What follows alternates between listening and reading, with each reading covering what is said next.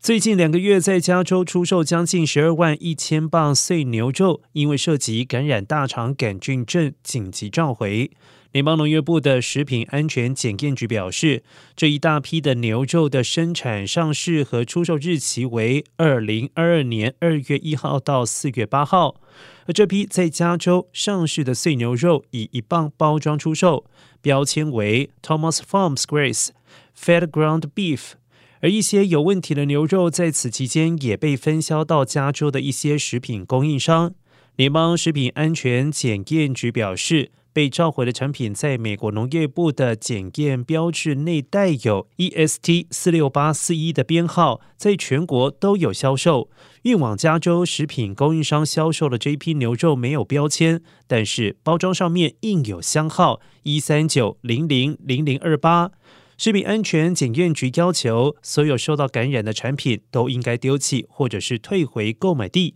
对召回有疑问的消费者，可以致电八零零四九三九零四二询问。